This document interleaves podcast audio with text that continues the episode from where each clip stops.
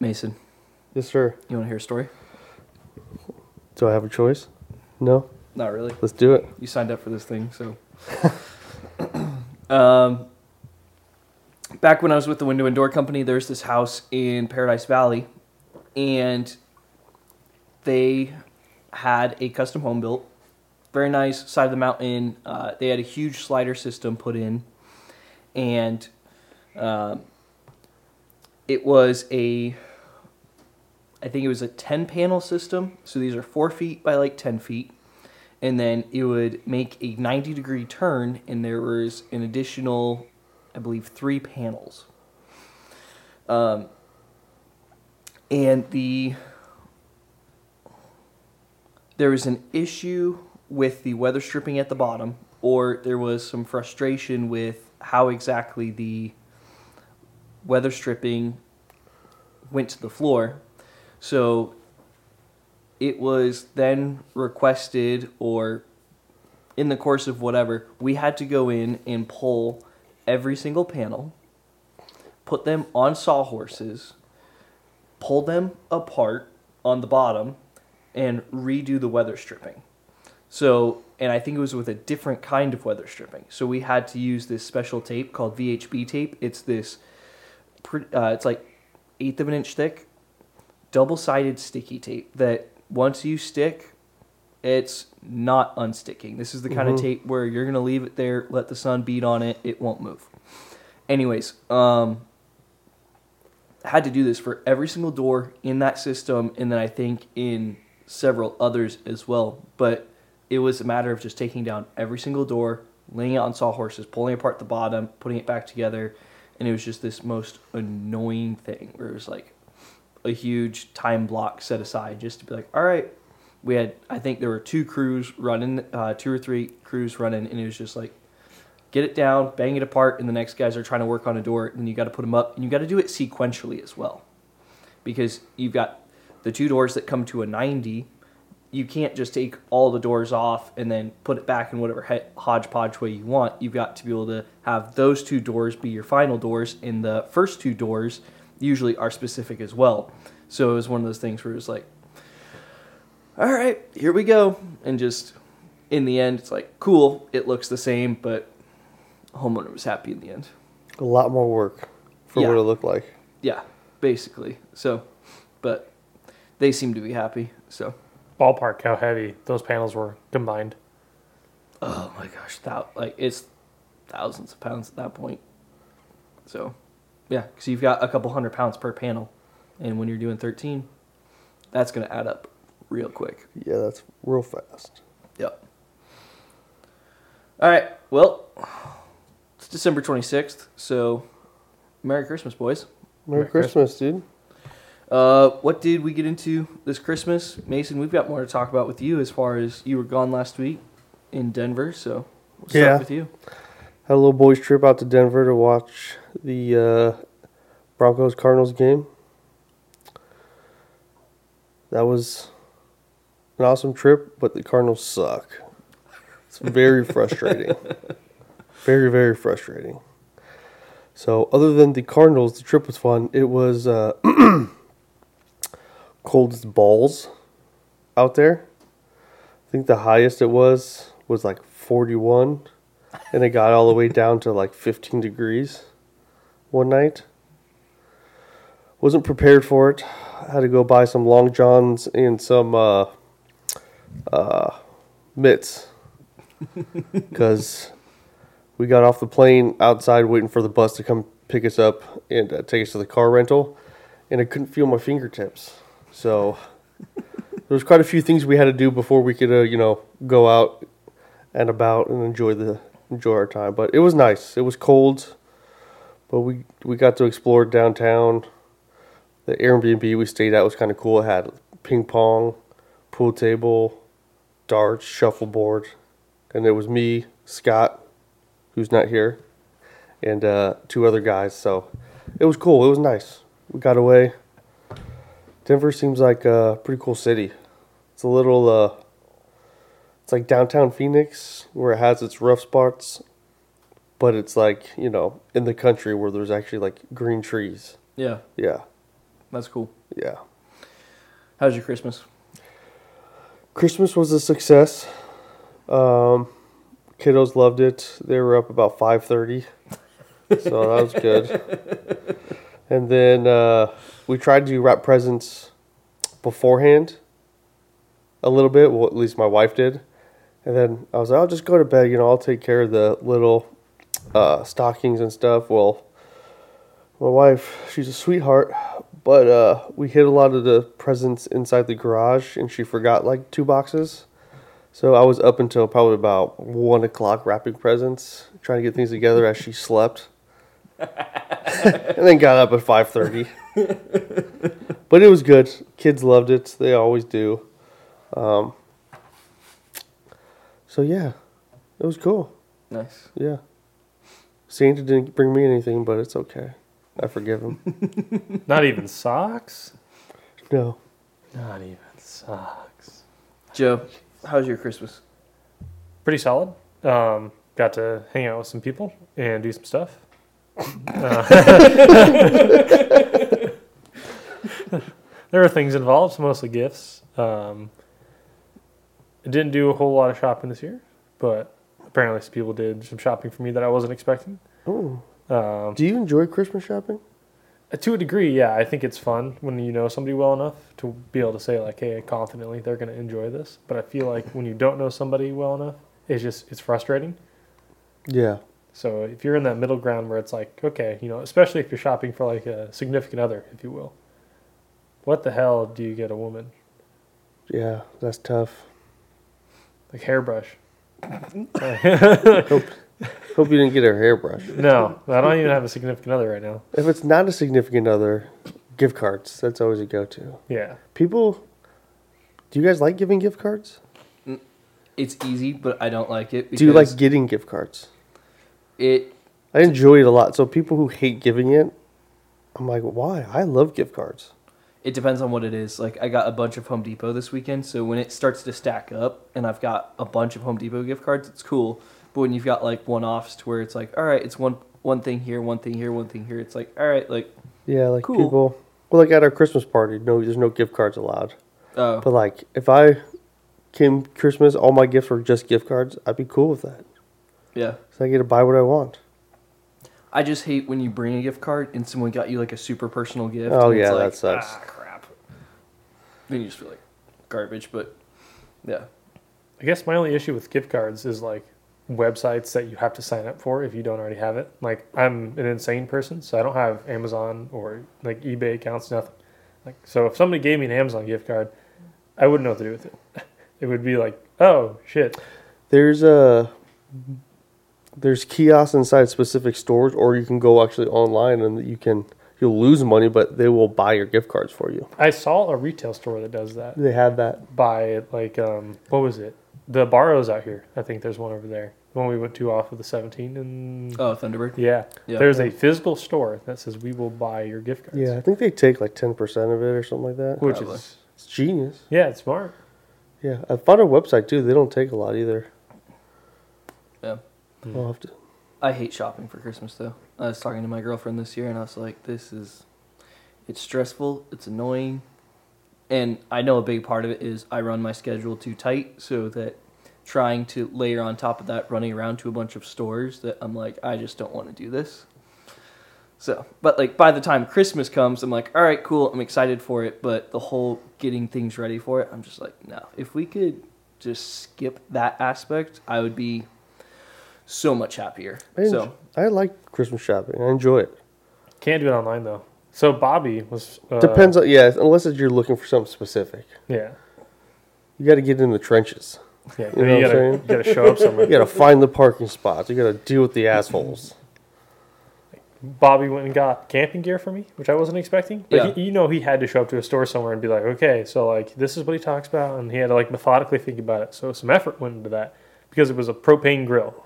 So, all right, that's the coolest thing I've probably gotten for Christmas, like just about ever, because that's perfect, especially because I like to camp out here in Arizona. Fire bans all of the time, so you can't make a fire. Mhm. right. There's no laws against propane grills. Like the little mini ones that has the little two. Yeah, Yeah, exactly. You got some skills go with it, so it's just like bam, bam, you know. nice. Yeah. That's badass. But um, yeah, that's not something you can just like, oh, go online real quick. Yeah. Or sometimes if you go online for some of those specific things, it'll be like, you'll get it in a month. Yeah. Or he was just walking past somewhere. Oh, propane grill. Oh, Joe, he likes to camp. He'll probably like that. Yeah, And it worked out really well for him. it, may, it very well could be. It may have worked out for him in that way. I hope so. Well, I mean, I, whatever happened, I'm glad it did. But yeah, I um, personal personalized gifts are epic. Gift cards are a close second. And um, you know, there's some people like that couldn't buy me anything in the world. And they could hug me and be like, "All right, cool." Yeah. Right. Can't go on. wrong with cash. Mhm. Yeah. Do you have a lot of family that you do Christmas with, or is it just like your immediate family? We used to. Okay. When you, when you used to do it, did you get gifts for everyone in the family, or did you guys do uh, like draw names or stuff like that? Um, my mom's side of the family, probably until I was like 21. And I'm probably one of the older ones of uh, like, you know, all the cousins and stuff. Yeah. But it was for a long time where like all the kids would get a gift from everybody. Right. Yeah. Yeah. Yeah, it's once yeah there started being grandkids. That now the grandkids, everybody got kid presents for the the grandkids. Yeah. Us cousins would do name drawing, and then the parents would of course do name drawing. But uh, yeah, my wife's side of the family, her dad,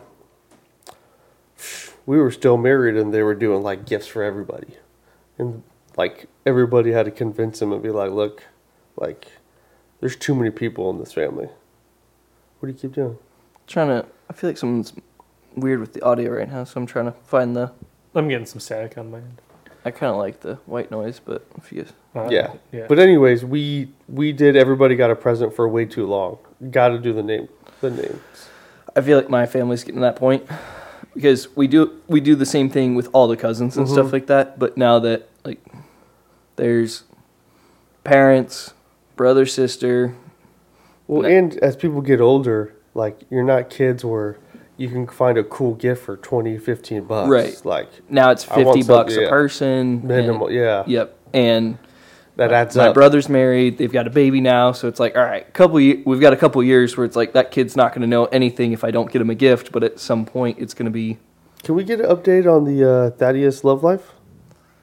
Um, that's usually pretty private, but I didn't mean like details of intimacy. yeah. All right, what do you want to know? Are you still dating that lady? Yes, we are. Oh, that's good. Yeah. Surprising, but good. Yeah, I actually spent the weekend. Um, we did Christmas with my parents, Christmas Eve, then went over to um, her dad's Oh, you met her family? How long you guys been dating? um, seven months now. Oh, has it been that long? Yeah. Okay, never mind. Yeah. Usually I keep it kind of uh, low key for the most part. Gotcha. So, yeah. But, um, yeah, spent uh, Christmas Eve with her dad and her brother, and then went over to her mom's house on Christmas and spent the afternoon there and did some gifts, watched some football, stuff like that. So, Nice. it Nice. was a good weekend. Joe, your love life? What? You have a you have a special lady in your life? No. Okay. Do you want a special lady in your life? Yes. Okay. Yeah, dating sucks. Um, yep. Yeah. For all nine viewers, he's Yeah. single. yes. I was shooting for Thaddeus, but he's off the market, man.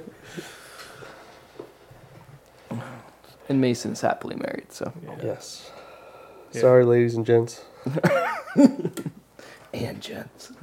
But I will use this time wisely to continue working on my shit boxes. What did he say? His shit boxes, his cars. Oh, he did say shit boxes. Yeah, okay. shit boxes, yeah. Okay. They're not good by any stretch of the imagination, but they work most of the time. Oh, you're Some. not one of those weird people that have that weird uh, sex fetish with cars. No, Okay. fortunately not. I'm I'm not cursed that badly.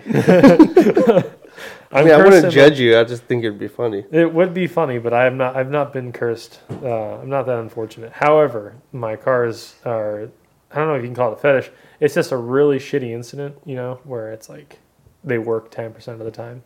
The other ninety percent they're down being fixed.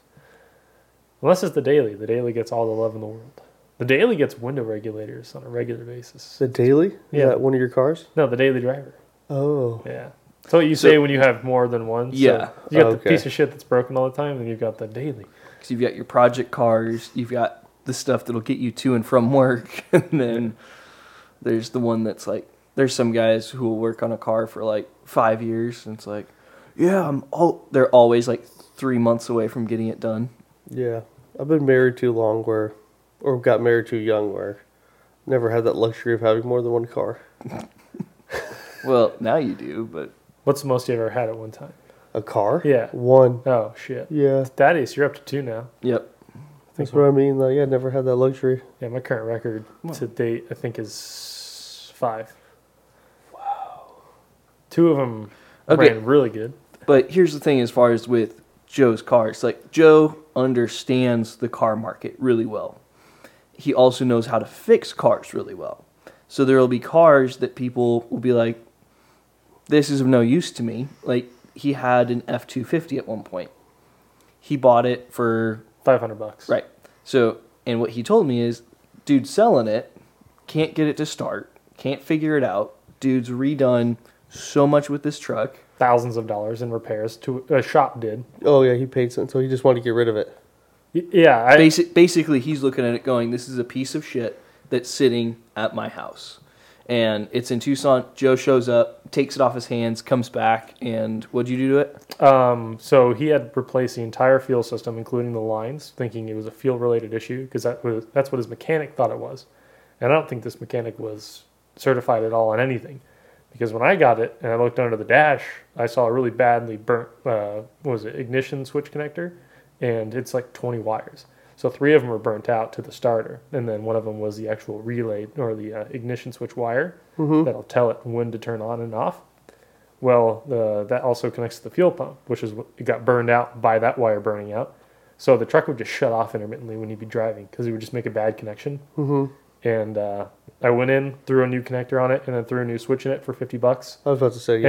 It, it ran like a dream for what was it? It was about a year and a half or so. Oh, wow. Yeah, And I proceeded to sell it for a profit on top of putting tires and a bunch of other stuff into it. Mm-hmm. yeah. So Oh. there's stuff like that, or Yeah. like the he will resurrect cars from basically being Yeah. totaled. So he He doesn't. He ne- he doesn't have two or three dime pieces. No, never. No, no. I've owned one dime piece. That was uh, the old BMW. Was... Well, we'll have to uh, talk after the show. So I've got some stuff. See if you can diagnose with my car. I'll throw a brick at it. Yeah. Hey, Your window's it's cracked. All right, well, let's get into it. Ladies and gentlemen, welcome to the Sledgehammers in the Office podcast, where we celebrate the heavy hitters on the job site and in the office. Today I'm joined by Joseph Morris. What are we drinking? uh, we are just now finishing a Monster Energy drink. Mason Oxendale. What do we got? Uh, I would like to note that Joe's Monster is a knockoff. Yeah, apparently I got a phony one. There's no green tab. I don't know if that's normal. Sketchy. All right, we're going to be sending emails after the podcast. So, It did I have my uh, go-to Rockstar Recovery Lemonade and it's the that does have the Rockstar Black tab, okay, so it is real. okay. no black market energy drink for you this morning. Nope. See, that's why I'm awake and you're not though. That, that could be true. That could be true. And then I've got the authentic Shamrock chocolate milk, the whole milk, and you can tell because it's got the green cap on it. So, Yeah, we shop at real stores. Yeah. We've got a collection of those going on over there. we should probably do something about that today. I just want to stack it up, see what happens. Um, all right, let's get into some of our stats real quick before we move on. Uh, active inventory. This was last week when I pulled it. Thirteen thousand four hundred forty-two homes uh, in Maricopa County. This is going to be down uh, one thousand nine hundred sixty-six from the month prior. Closed. We've got four thousand one hundred ninety-nine. That number's only down one hundred fifteen. Um, interest rate wasn't able to get the most accurate on that, but last time ch- we checked, it was uh, in the low sixes. Uh, two by fours, three twenty-five a piece. That's down thirty cents o- within the last month. Plywood twelve thirty. This one's down four dollars and like we talked about, this is the one that's been moving around the most. Uh, Romex, same thing as always, forty seven cents a foot. And Malachi kind of talked about that in our previous podcast last week. So if you guys want to hear more about that, or if you missed that discussion, go ahead and uh, check that out. And he kind of lays out everything that goes into all of that. So Message him directly. He has lots of free time. Yes. Um, so we're gonna jump into Joe. This last week, uh, do you have any? Hold up. Excuse me. Oh, Oh, that wow. was super loud. yeah, I'm glad my mic's down. You're now. welcome. um, I was just looking up the Kurt numbers, too. So it looks like the uh, we're uh, down about 200 homes active, and about On top of what we just said too. yeah. So the active homes about 13.2 Mm-hmm. right now, and closed homes last four weeks are just barely above 4,000, which is about normal this time of the year. Yep. less active because people are either putting their houses temporarily off the market Yep. or they're just not putting it on the market until the holiday. So hence the close numbers are going to be down a little bit. So little curious to see how it'll do in the beginning of January. And I think we're a month and two days ago was Thanksgiving, so you're gonna lose several days right there on your close numbers. So I feel personally, I feel like the seeing where the close numbers are makes me happy. The active numbers is interesting as far as we're up above 16,000 and then I was checking out and we're, we're going to refer to it uh, some of our later statistics from the Arizona Journal of Real Estate and Business that the listings that are coming on the market right now are hitting a, a low um, and I if I remember correctly I thought it was for the year for the uh, listings that are coming on the market um, but I feel like that's going to be affecting our active numbers as well uh, when our closed numbers are staying pretty steady. Yeah. So the market's doing what it always does this time of the year. Nothing special from what you might hear everywhere else. Yeah, for the most part. Christmas shopping probably slows down home buying, I assume. Oh, absolutely. Yeah.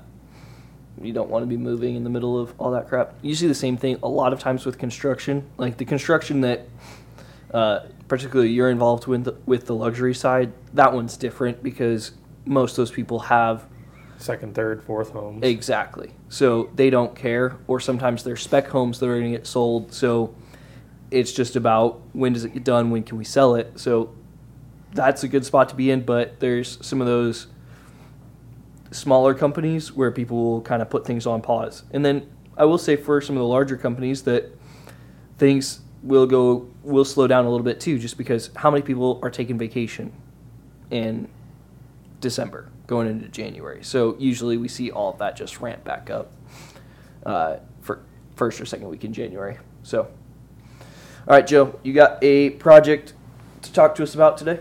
Um, always something cool. I spend a lot of time around a lot of really cool stuff, so it's hard to pick one. But there's usually one that stands out pretty good. And the more recent one, I think, is uh, a house that is so awesome that two of the neighbors sold their homes the minute they started building in this spot. Because you know how it is in like Desert Mountain or uh, Silverleaf specifically. Um, we went to a house where the resident had bought the two neighboring lots and put a bunch of cactus up to keep people away. Oh, I forgot that was the story I wanted to tell. Yeah. that's next week. So uh, that's a that's a good one. There. That guy's cool. Really, really awesome guy. That guy's deserving of everything he's got. But yeah, that guy built two lots next to his house to stop people from moving in, and so he could also grow some cactus. Yeah, Uh, straight up baller move, but this dude, most down to earth guy ever. Um, it was one of my, I think both of our favorite person, like favorite customer to work with. yeah, he's got six million in dirt, Oh my gosh. if not more. oh, yeah. But uh, yeah, so they start building this house, and it's right in the buttes of a couple of mountains. You see it. Uh, it's on Alma School and something northbound. It sits up there a little bit further north, but it's a good spot, and you can see it all the way down from you know the top of the 101 if you're looking for it in the right spot. It's a really, really killer spot. I love this house to death. Um, What are you guys doing out there? it's a lot of doors and windows. I think the internal square footage is something to the tune of fifteen or twenty thousand. but the blueprint of the house takes up a really big uh, portion of the butte. I think he's got everything between you know the the lower ends where the mountains actually start to curve up, are pretty much his. But he destroyed the neighbor's view when he built, and uh, this is a custom home where the guy picked the land and everything, so he knew what he was doing.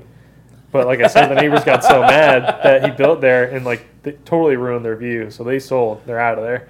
And the people who moved in hate us because we're always there doing something to it because it's just massive. It's huge. This guy's probably got, I want to say something to the tune of like 30 operable panels that are all within 10 feet tall and four or so feet wide. His entry door is 12 feet tall, I think. And Nice. operable panels. What do you mean by that? So uh, slider, well, panels as in like doors themselves. we- Oh, okay. um, but as far as sliders go, because he's got systems in his kitchen and his great room, he's got 10 there alone. So Sliders like to outside. Yeah.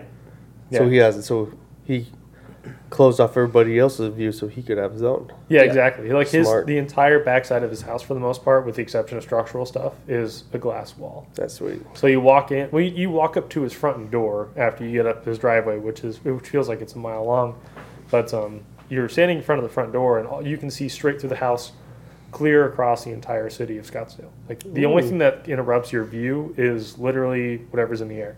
If it's a cloud or rain or maybe a rainbow. but that's the only thing that'll obstruct your view all the way down to South Mountain from this guy's front door.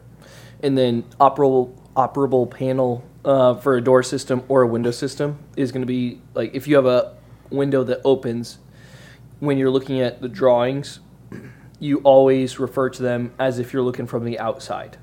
So the one that slides is your operable one, and the one that stays still is your non-operable. Yeah. So where this gets interesting for door systems is you can have one non-operable panel and then 10 operable panels that all will slide down on top of it or it can be a fully operable system where all 11 panels can slide into the wall which is what this gentleman has, and it's called a 90 degree system. The way they part uh, by parting operable multi slide, um, but pocketing is what he's referring to, where there's a special uh, cutout in the wall that all the Mhm. panels stack in. So he's got 20 panels, I think, in his living room and kitchen alone, that are all operated off motors, which he can hit a button on his phone and everything just opens. That's badass. Yeah, and that's not even that's it's not even whole house. That's just the kitchen and uh, living room. But you know, master bedroom's also got something crazy, and he's got his section of the office, ninety degree system pockets as well, and uh, to section his office off from the rest of the house, he's got panels that are I want to say about twelve feet tall and then about five feet wide that make a wall of their own that separate his office from the rest of the house. And if he wants to open the, the office up to the outside, he opens up the doors that make up the wall in there as well, which is another six panels alone in that room. No, seven, because one of them's four and then three. That's sick. Yeah. yeah That's sick. yeah But yeah, just showing up places like this, seeing these insane homes where people, um, the only limit is their imagination. so were you doing a lot of motor work out there Uh, I did a lot of motor work early on in the build, and then there were some issues where we had to come back and play with some stuff. And you know, it came down to we're going through drywall or we're going through stucco. Whatever finish he has on his wall, I think it may have been Venetian plaster. Mhm. It was cheaper for us to go through the stucco outside. Oh yeah. Oh, Venetian plaster. There is a real estate event that my friend Connor Tyke, he's been on the podcast. Um, he invited me to, and it was someone that he was associated with uh, from their real estate team. She had a house in Paradise Valley off of. No, we won't say. Anyways, um, beautiful home, Paradise Valley, and it was Venetian plaster all throughout the place. And I was just like, oh my gosh, like I'm losing my mind in there. And they're just kind of looking around, going, it's a wall. And I'm like, it is not a wall. Like this is the amount of time and effort that goes into Venetian plaster and to be doing it floor to ceiling throughout the entire great room. Oh my gosh, like I was I was geeking out and the, I was letting him know like, hey, this is not just oh throw some drywall on it and you're going to be fine cuz it for those who don't know, Venetian plaster is sanded so smooth. It when it's done correctly, it feels like glass that you're touching. The visual is super cool. You don't paint it like you would with drywall and you don't usually go around touching walls, but the texture of the whole thing is is crazy. Have you ever cut through it? No. Bad? Six inches by, I think, 20 ish feet. Huh. right above a door. How how mad was the builder?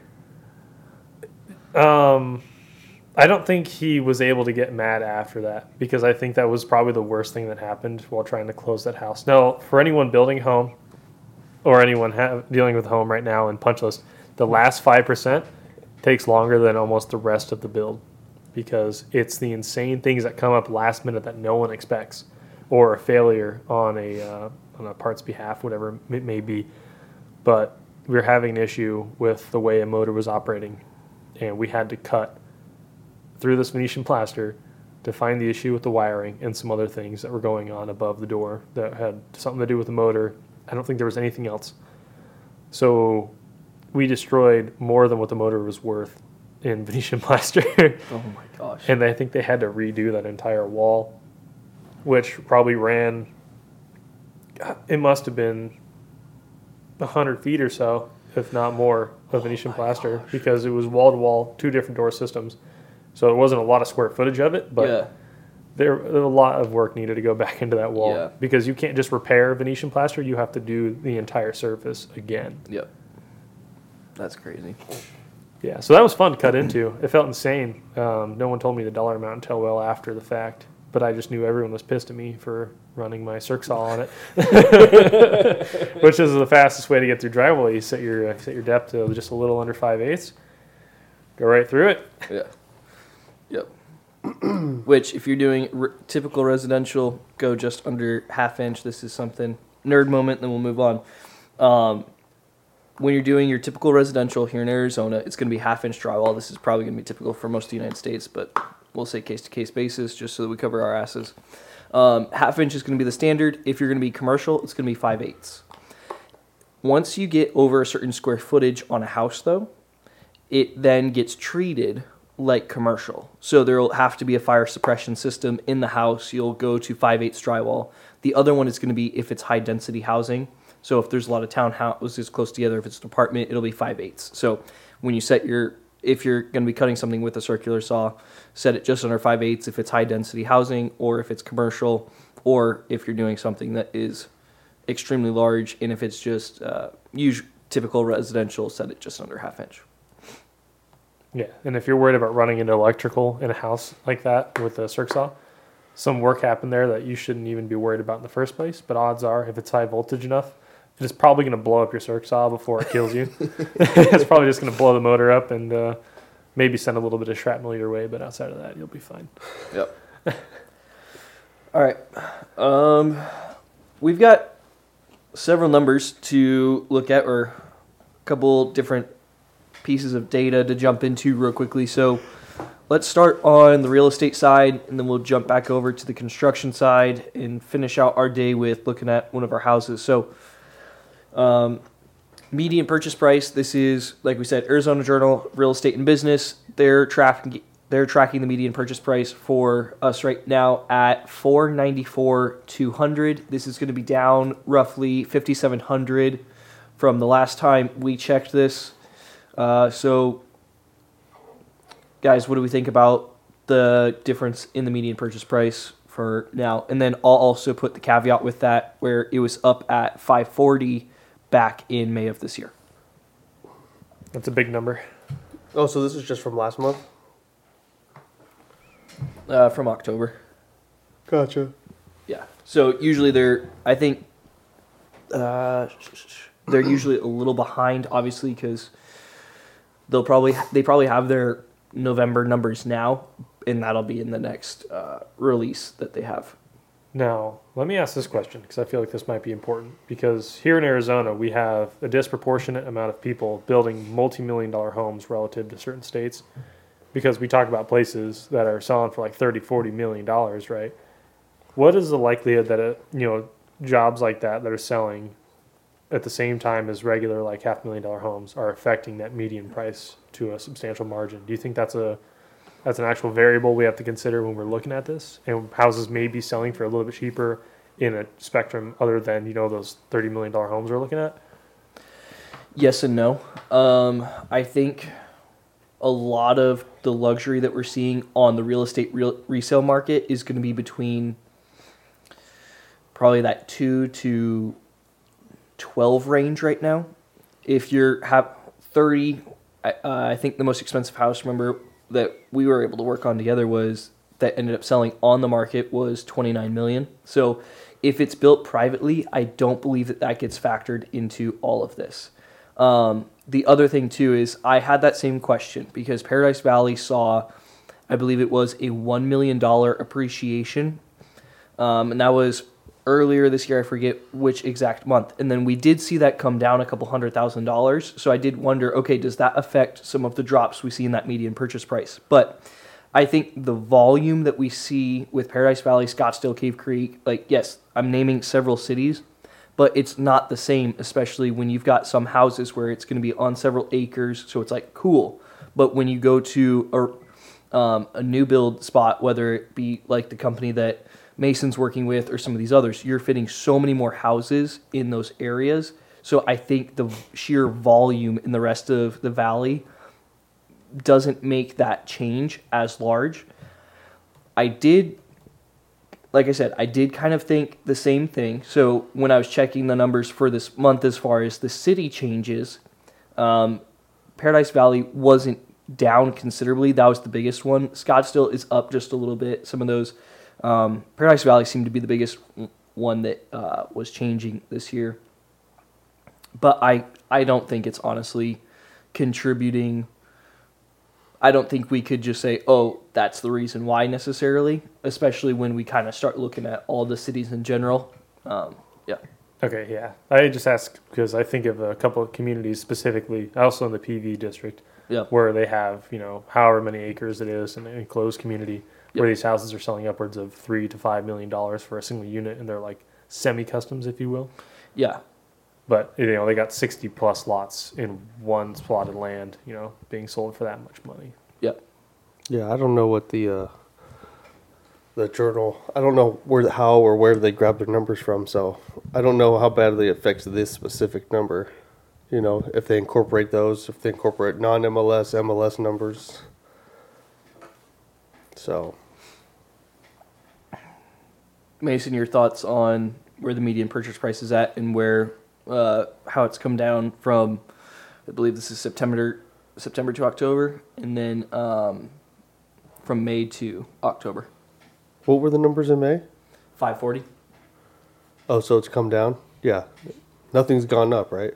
No, Yeah. So we're just because we saw it slide from May to August, from 540 to 500, and then from August to September, it just went to 499, and then September to October, now we're sitting at 494, 200. So, yeah, So, I've said it before. I think this is just a market correction due to the 2021 or the 2020 crazy, you know, price spikes of a home. So, when you see things like this, like, oh, houses are down this percent, median house prices are down this. Yes, they're down because it's a market correction. You know, the market spiked so high like we've never ever ever seen before and it's coming back to normal. It's not that the market the market's dying or anything crazy like that. It's just they're coming back to more realistic prices. Cuz I was trying to look it up because I'm going to start bringing some numbers comparing these prices of homes more to 2019 would probably be more accurate than, you know, 2020, 2021 and stuff like that, just to give you a better idea of minus the pandemic, kind of like our houses really dropping. No, they're not. They're still way higher than they were in 2019, but I mean, it's not going to drop dramatically. So we saw a huge price drop back in May, June, July, October, or September, October. So the the drops are keep getting lower and lower in prices, and I think we'll continue to see that until it eventually levels off. yeah, and I, I agree with that. I think in some ways the way I kind of saw this, especially when we saw from August to September, it went from 500 to 499. When it, in the last couple months, it seemed like it was almost ten thousand dollar drops at a time. Mm-hmm. That it's almost my uh, uh, guess or inclination was that maybe we're seeing. All right, is this kind of is this the bottom? And obviously, we don't know because there's some times where okay, it looks like it's slowing. This is going to be it. It'll kind of rally and then maybe drop a little more. Um, but I think, especially for it to be holding a little steady right there, that makes me optimistic that okay, we're coming down, but this might be where we're resetting. This is our new floor. So, like Mason said, our floor is not Set. at 2019 numbers Yeah. anymore, but we're we're still going to be discovering where it's at, and then we start our normal appreciation once again. So, um, which a couple of numbers that surprised me for these cities. I pulled just four of them. Was Tempe is up seventy two thousand, Peoria was down sixteen thousand, Litchfield Park was up twenty three thousand, and then Goodyear was down twenty five thousand. And then uh, we were going over the notes before we jumped on the podcast, and we started getting into it a little bit. And I know I kind of cut off the conversation because I wanted to save it for here, but um, when we're seeing the median purchase price, it's it's down for October. Uh, just like it's fifty seven hundred, but then you see Tempe up seventy two thousand. It's does that number jump out? Like to me, that number jumped out, so that's why I grabbed it. Does that jump out at you guys? Do you guys have anything that says, "Hey, here's why we're seeing that happening"? Can we like? Do you think that that's going to stay where it's at? Do we see an adjustment in that area? What do we think?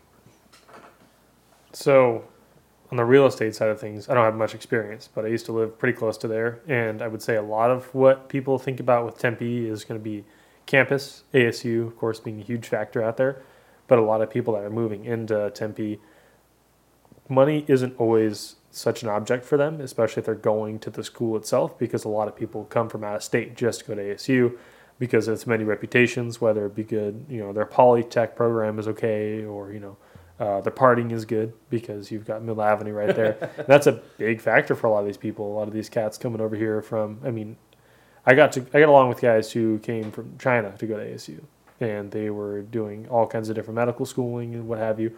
But they come to the U.S. for the schooling, and they go back to you know do whatever their family has expe- uh, expectations for them out there. But a lot of these you know people are coming over here with substantial money already in the bank, and they just want to be near the school but for people that are just trying to buy homes in the city itself, um, it seems to be a pretty big hotspot for you know the more culture, uh, more what is it? Not I don't want to say pop culture. That's not relevant, but um, a lot of people move there for the culture of you know just being around young people Mm-hmm. that are you know hip and cool. Yeah. But uh, Californians, especially, um, you see a lot of California plates. You see a lot of people come from out of state, but from out of the country, just to be in that area specifically. What would you say to the thought that Tempe is kind of becoming the new downtown? I feel like, just as far as I'll throw it out there, my thought of downtown Phoenix, there's they're revitalizing a lot of spots right now, and I'm super excited about that. I'm super excited when someone's going to go in and take care of an area, re, really try and reestablish the value, all kinds of stuff like that. But it seems that in terms of we'll just say business. The new business money seems to be in Tempe compared to maybe Phoenix. Do you think that that feels like an accurate assessment of the situation? Because my idea would then be you've got maybe more people who are moving to that Tempe location because if they do have to go to Phoenix, okay, it's less traffic going that way. You're still in close proximity, but like you said, you've got a lot of the um, like just that's where you're gonna find that culture stuff. If you're in North Phoenix, it's like I love that area, but I love that area because you're in the city, but it's not busy like downtown with the activity that you, the uh, all the things that you can go to. So I guess in some ways it's two parts. Do you think that Tempe's establishing itself as the new downtown for Arizona for business and activity, and then just becoming um, a very nice place to live for the valley with good access?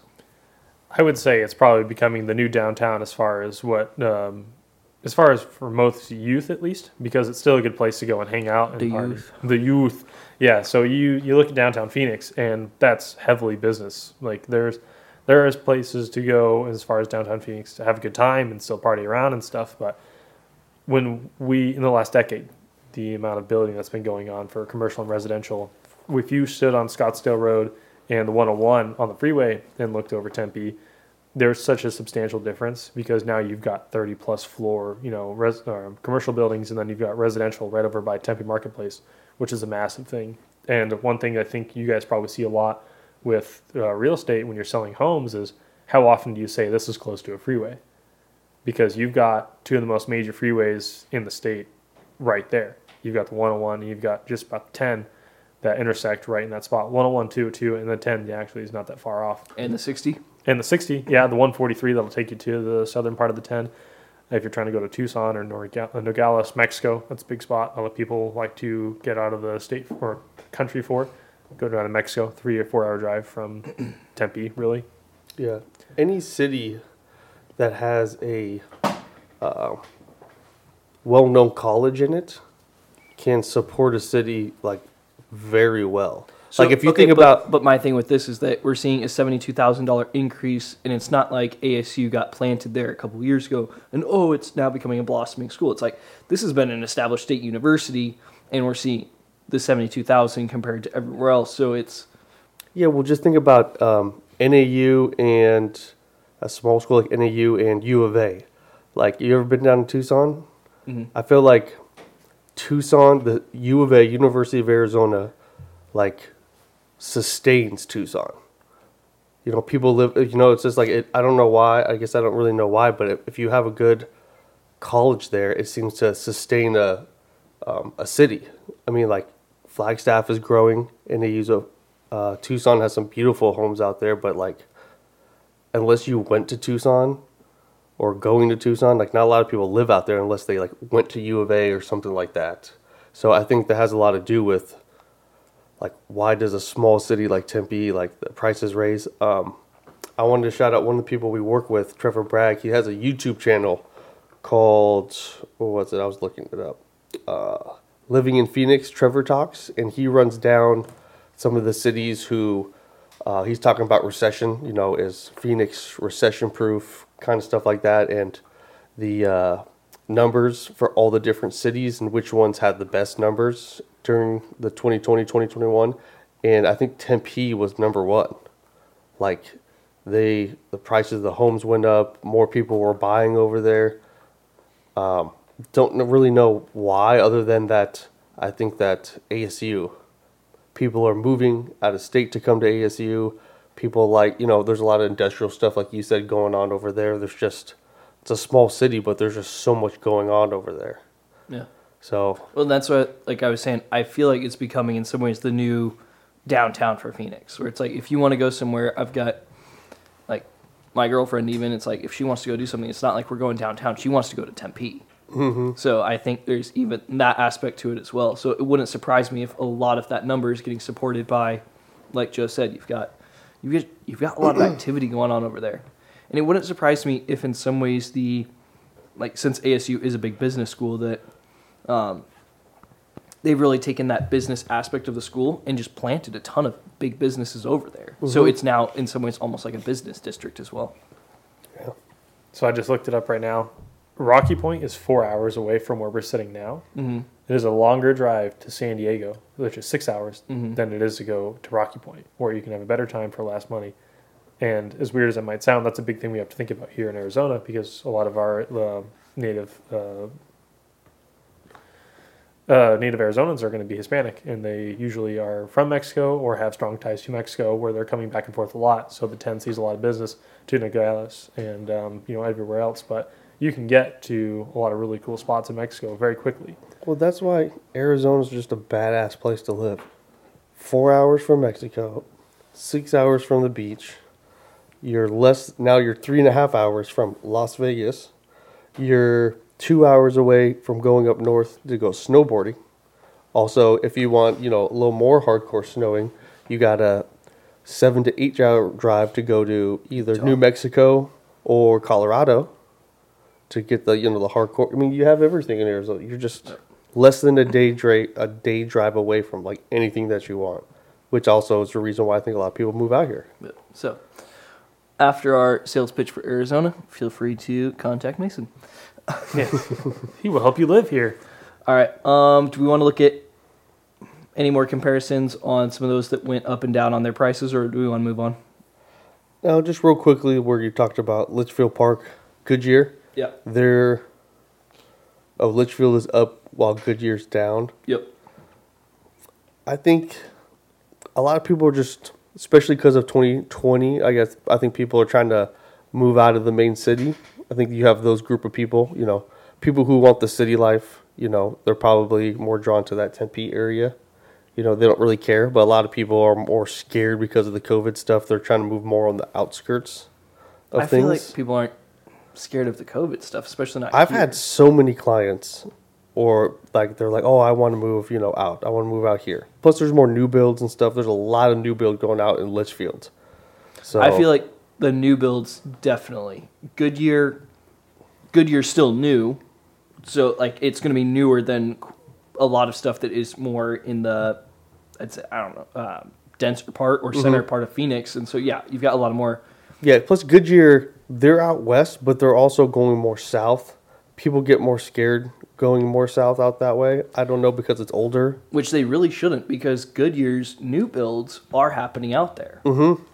Yeah, and they're cheaper too. But I mean, like, so touch on that a little bit.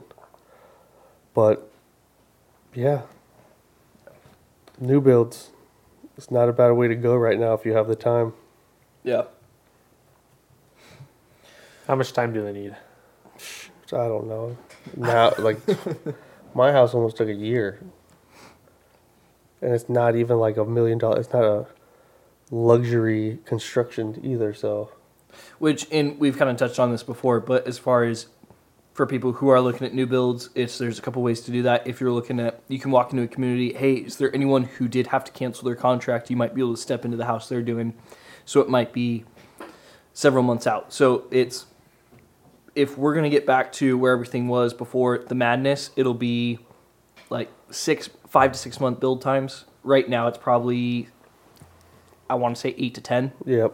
So, but I usually tell people prepare for like that 10 month range. So, all right. Um, just to touch on this because I feel like people throw this around a lot, but they don't know what they're talking about. Year over year, non farm jobs in Arizona um, from last year is up 106,000. So everyone talks about, oh, there's a lot of jobs coming here, but they have no idea what that means. So there you go. You're welcome. 106,000. Uh, these jobs are spread across all of the Arizona sectors. They said 11 out of 11 sectors. So um, when you go to your New Year's party and you want to sound smart, you can let them know not just that you've got that talking point, but you actually have the stat to back it up. Um, what else do we miss? Uh, okay, did want to touch on this real quick before we jump into